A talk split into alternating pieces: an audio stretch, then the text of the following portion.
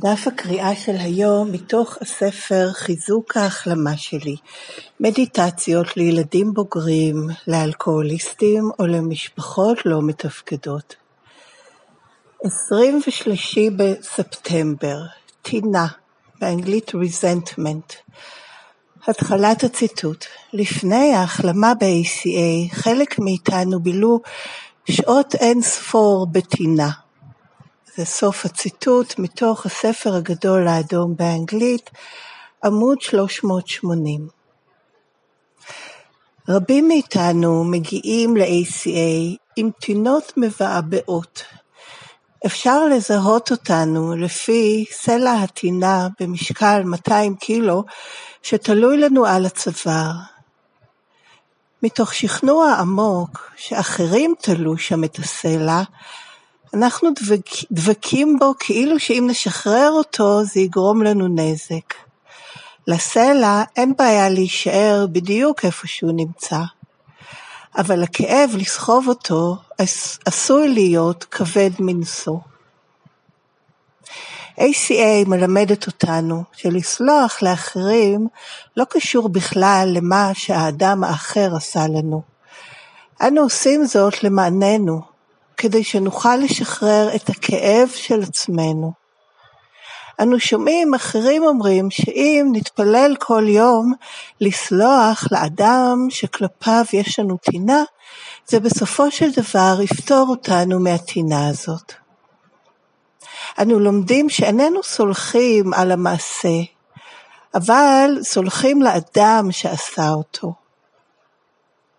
רבים מאיתנו חושבים בהתחלה שהדברים האלה נשמעים טיפשיים, אבל האם משהו אחר שעשינו הצליח לסלק את הרעל שהתינה שלנו הביאה לחיינו? אז אנחנו מנסים זאת שוב ושוב כל יום. לאחר זמן מה אנו מבחינים שקורה משהו מדהים.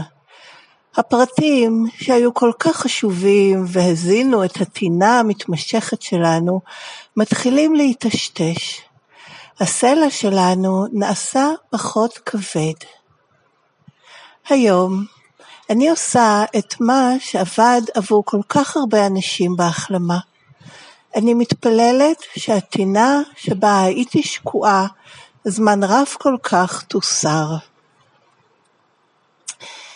וזה סוף דף הקריאה של היום, זה תרגום מהספר שנקרא באנגלית Daily Affirmations, Strengthening My Recovery, Meditations for Adult Children of Alcoholics or Dysfunctional Families.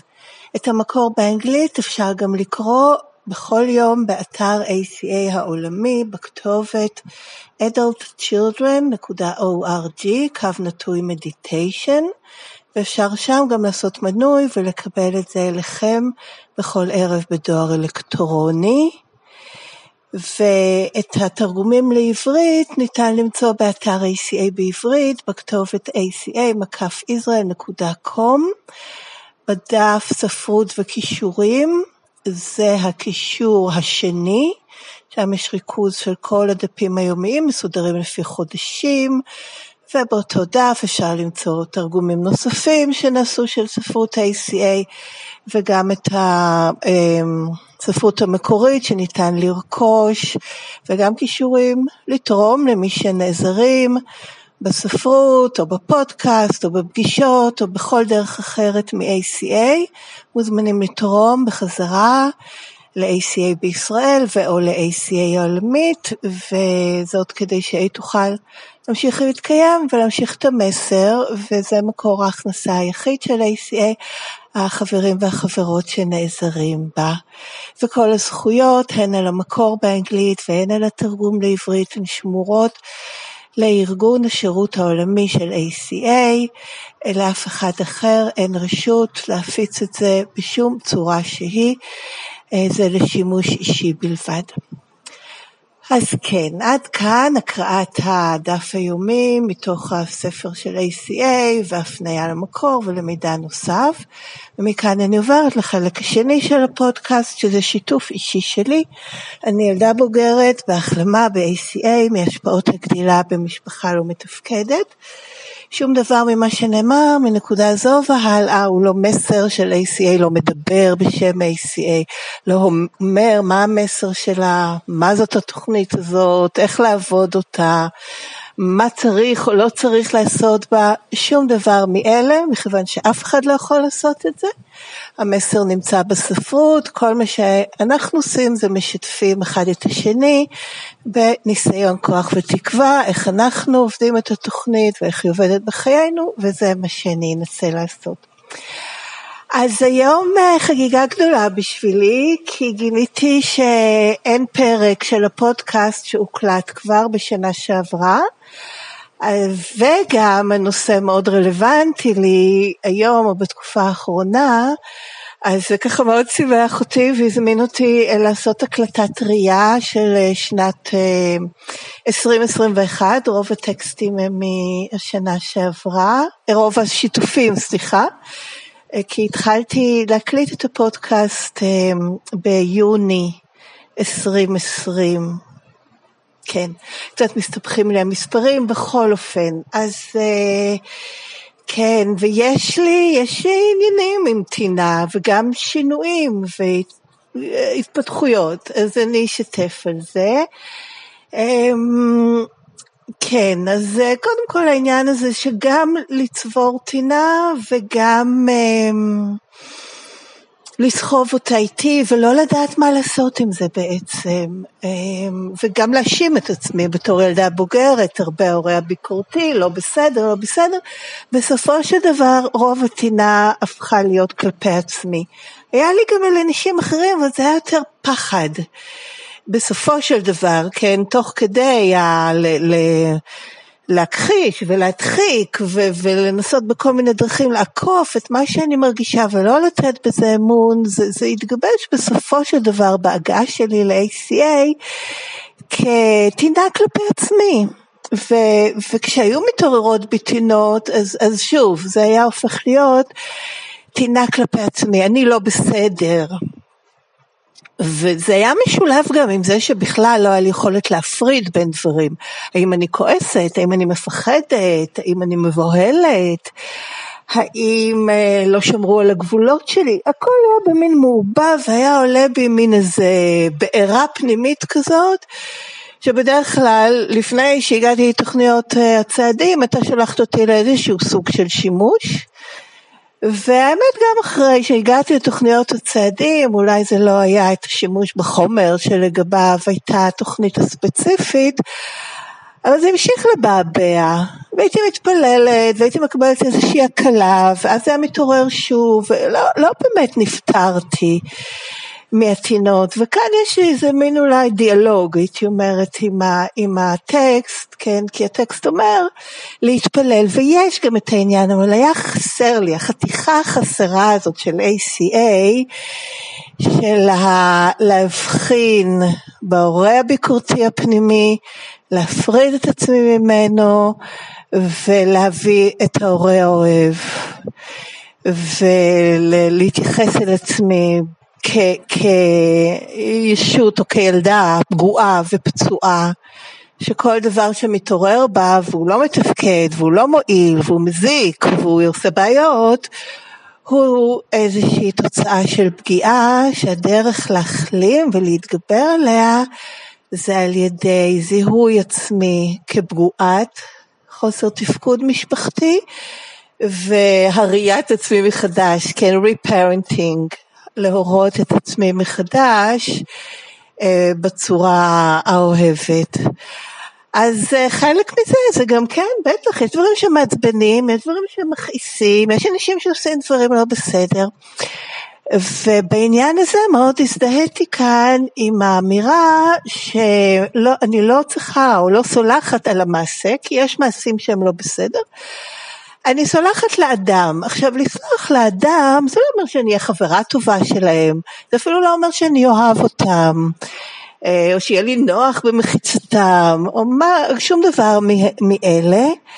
מה שזה כן מאפשר לי, זה להפריד בין האדם לבין חוסר התפקוד שלו או שלה, ולא לסלוח על המעשה, ולהישמר מפני המעשה, וכל עוד האדם הזה נשאר לו מתפקד ומתנהג באופנים האלה, להישמר מפני האדם הזה, להרחיק את עצמי מהם, ולהציב גבולות מולם, במקרה ואני באיזושהי סביבה משותפת איתם, ועדיין לדעת שמה שמתנהג את הדברים האלה זה חוסר התפקוד. עכשיו, האי סליחה, כן, אם אני סולחת לאדם, אוקיי, האי סליחה לחוסר התפקוד, זה ממקד אותי במה הדבר שאני לא סולחת, או שאני יותר נכון, לא יותר נכון, אלא גם מתעמתת, ולא נותנת לו מקום בחיים שלי, וזה חוסר התפקוד. וזה מאוד עזר לי גם בתינות מול אמא שלי למשל, שהיא עודנה בחיים, אבי כבר נפטר, אבל שכן, יש והיו לי תינות אליה, וכל התהליך הזה שאני עוברת ב-ACA, עושה את ההפרדה בינה כאדם לבין חוסר התפקוד שלה. לחוסר התפקוד אני לא סולחת ולא שוכחת וממשיכה להתחזק מולו כאיזה, כמו להסיר את החושך על ידי הבאת אור. אז זה לא שאני מקבלת את החושך ונשארת בו, אני מביאה את האור שהוא לגירוש, כן, לגרש את החושך, אבל החושך זה לא האדם, אני לא מגרשת את האדם. אבל אני, כן, וזה עבודה, זה נשמע ככה, כן, אוקיי, אבל זה ממש עבודה לעשות את זה, להפריד בין האדם לבין חוסר התפקוד. עכשיו, התרגול הזה, לעשות את זה מול אחר, הוא גם מחזק, וגם מתחזק על ידי זה שאני עושה את זה לגבי עצמי. והאופן שאני עושה את זה לגבי עצמי, זה בעבודה המתמדת הזאת, של זיהוי ההורה הביקורתי הפנימי, הפרדת עצמי ממנו, קריאת תגר עליו, והחלפת המסרים הפנימיים, או מה שאני חיה לפיו, במסרים של הורה אוהב. זה תהליך מתמיד, זה לא מה שאני אומרת, אוקיי, טוב, נו, אני אפריד, זה לא, זה עבודה, כי זה עבודה פנימית, כי זה עבודה עליי. וככל שהשינוי הזה קורה בתוכי, כך אני יכולה לעשות את זה יותר כלפי אחרים, וגם בכיוון השני, ככל שאני עושה את זה כלפי אחרים, אני יכולה לעשות את זה יותר כלפי עצמי. לכן יש כאן איזו הזנה הדדית, ואף אחד בא אחד על חשבון השני. ואני רוצה גם להגיד משהו על סליחה, שהיא מזינה הכחשה, לעומת סליחה שמזינה קבלה וחמלה עצמית וראיית הדברים כמו שהם ויציאה מהכחשה. אז מה שדיברתי עליו קודם, שזה ההפרדה הזאת בין האדם הלא מתפקד כלפיי בצורה פוגענית לבין חוסר התפקוד, באופן זה מחזק את היציאה מהכחשה. כי אני רואה את הפגיעה, אני מרגישה אותה, אני מתקפת את עצמי עליה, אני נמצאת איתה, עושה את עבודת האבל, על הפגיעות שהיא מזכירה לי ושהיא מעוררת בי ועוד ועוד, זה בתהליך של יציאה מהכחשה.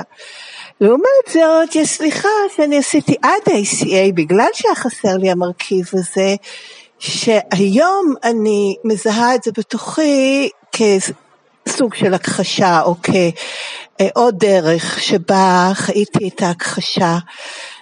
וזה בעצם על ידי איזה מעקף רוחני, פגעו בי או פוגעים בי, מיד אני מתפללת, זה אדם חולה, ותן לי להתייחס אליו או אליה כמו שמתייחסת לאדם חולה, וזהו, ולמסור את זה, ולא לעבור בכלל דרך כל התהליך של מה זה עושה לי, איך זה משפיע עליי, מה אני לומדת מזה על עצמי ועל אחרים, וגם לתת מקום לכאב, לפגיעה, באופן שמגדיל אותי, שמלמד אותי ממי להישמר, ממה להישמר, מה הצרכים שלי, מה הגבולות שלי. בדרך של ההכחשה אין את כל זה. לא, אני לגמרי ממוקדת בעניין ש... כמעט בשבילי זה היה לא בסדר לכעוס או להיות, להרגיש תינה או להיות בעלת תינה, וגם אפילו זה המשיך אצלי בדרך שפרשתי לעצמי את המסר הזה של לסלוח, וגם ב-12 הצעדים, זה שזה מפריד אותי מאלוהים, וזה עוד מקום שזה מתחבר לזה, שיהיה לי חיבור עם אלוהים, רק אם אני ילדה טובה, לא אכעס, לא יהיו לי תינות, אני אוהב את כולם, אני אהיה בשירות לכולם, אז אלוהים יאהב אותי. אז בעצם המשכתי את האופן שבו אהבו אותי, ההורים שלי, שלחתי את זה לכוח העליון.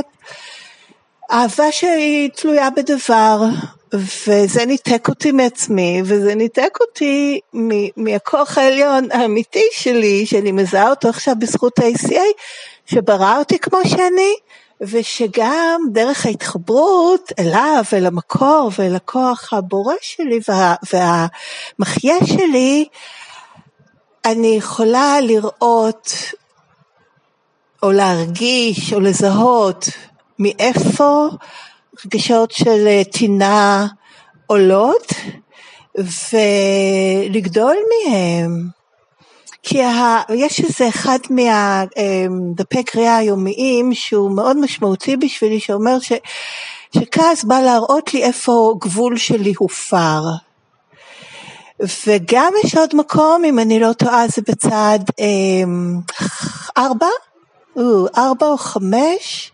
5, בגיליון של תינות, שתינה זה בעצם כעס שלא נפטר, שלא עובד, הצטברות של כעס.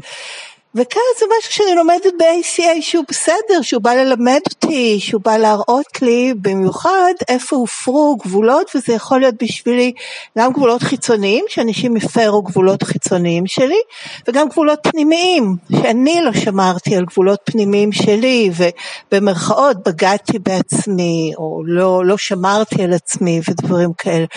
ושם אני מאוד יכולה לראות גם מחולי כעס ואיך מתבשלת או כן מבעבעת, תינה. וההבדל הזה הוא עצום בשבילי, כי אז האנרגיה הזאת שנמצאת מאחורי הכעס והתינה, אני יכולה להשתמש בה בצורה מועילה, בצורה קונסטרוקטיבית, כשהשאלה היא מה אני צריכה במרכאות או מוזמנת או יכולה לעשות כדי לזהות את הגבולות שלי במקרה הזה ולשמוע עליהם. ומספיק שאני אהיה עם השאלה הזאת, אני לא חייבת לדעת, אבל עצם זה שאני שואלת את השאלה הזאת, האנרגיה של התינה מכוונת כבר או מתועלת באנגלית, בעין, לכיוון של גדילה. לכיוון של עצמי, ולא של עצמי של איפה אני לא בסדר ואיך אני יכולה להיות בסדר, ממש לא. איפה אם יש דברים שזה לא בסדר, כמובן שאני אתקן, אבל רוב הפעמים זה לא, כי כן, אנשים הם עושים התנהגויות שפוגעות בי, ואני, העבודה שלי, וכמו שנאמר בתפילת השלווה של ACA, זה... לקבל את האנשים שאני לא אוכל לשנות, ולא לקבל במובן שזה בסדר, אלא לקבל במובן שזה ככה, כן, זה פשוט ככה, ולדעת, או לקבל את כן, אני מבקשת את החוכמה, לדעת שמי שאני יכולה, האדם היחיד שאני יכולה לשנות זה אני, ולשנות אותי לא במובן של להיות אחרת, אלא במובן של להיות הורה טובה אל עצמי. וזה על ידי זיהוי הגבולות ושמירה עליהם, וגם תיקוף של ההרגשות הלא נעימים שמתעוררים בי, מהתנהגויות פוגעניות של אחרים. אז זהו, זה תהליך מאוד משמעותי, שאני עברתי ועוברת עם התינה, ואני רוצה, יש לי עוד כמה שניות, אם יש עוד משהו שרציתי להגיד לגבי זה, כן, רק לגבי הפסקה האחרונה, שהפרטים שהיו כל כך חשובים והזינו את התינה המתמשכת שלי, מתחילים להתשתש, ואת זה באמת אני מזהה, ואני לומדת להגיד את זה גם לילדה, ולהבטיח לה שאני אבדוק איך לשמור עליה, עלינו, מהדברים האלה אני מסיימת, אז כבר האמון הזה מתחיל לטשטש את העוצמה, כי ההתפסות בעוצמה של הפרטים, ושמה שהרגשתי ושמה שלא אסוף, זה מין תחושה פנימית, לא בסדר, ואיך זה ולמה, הופכים להעצמה של ההורה האוהב, ואז זה מרגיע את הילדה, שבעצם הערעור של הביטחון והמוגנות שלה, זה מה שמעורר ומזין את התינה. למעשה. אז זהו, זה מה שהיה לי לשתף להיום. אני רוצה לסיים את השיתוף בלהקריא את האמירה האישית שמסיימת את הדף היום. היום אני עושה את מה שעבד עבור כל כך הרבה אנשים בהחלמה. אני מתפללת שהתינה שבה הייתי שקועה זמן רב כל כך תוסר. ועד כאן גם החלק השני של השיתוף, שכאמור הוא רק שיתוף, זה לא אומר שזה מה שה-ACA אומרת, שזה מה שהטקסט אומר, שככה צריך, שככה נכון, או מה לא נכון, שום דבר מהדברים האלה, בסך הכל שיתוף אישי שלי, מוזמנים לכתוב לי אם רוצים, בדואר אלקטרוני aca-recovering@gmail.com, הכתובת מופיעה גם בתיאור של הפרק ובתיאור של הפודקאסט, ועד כאן להיום, 23 בספטמבר 2021, שיהיה לכם יום נפלא ונתראה בקרוב.